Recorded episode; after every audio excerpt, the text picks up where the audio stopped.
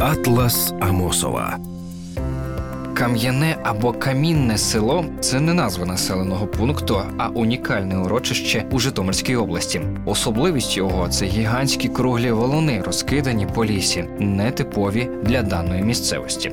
Такий собі поліський Стоунхедж. Гіпотез про те, як в лісі виявилися багатотонні камені, безліч. А місцева легенда свідчить, що колись тут було багате село. Проходив повз нього жебрак і попросив одного з місцевих господарів хліба. Утім, багатій прогнав його. Убогий старець виявився самим господом. Бог вийшов із села, озирнувся на нього, і воно скам'яніло.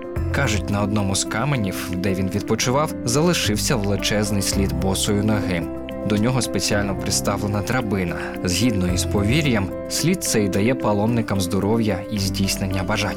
Багато каменів і дійсно образами нагадують сільські будинки. Тут є свій майдан зі школою, а також церква. А старовинні валуни, вкриті мохом і спів птахів, створюють тут дійсно містичну атмосферу. Атлас Амосова. На радио Вести.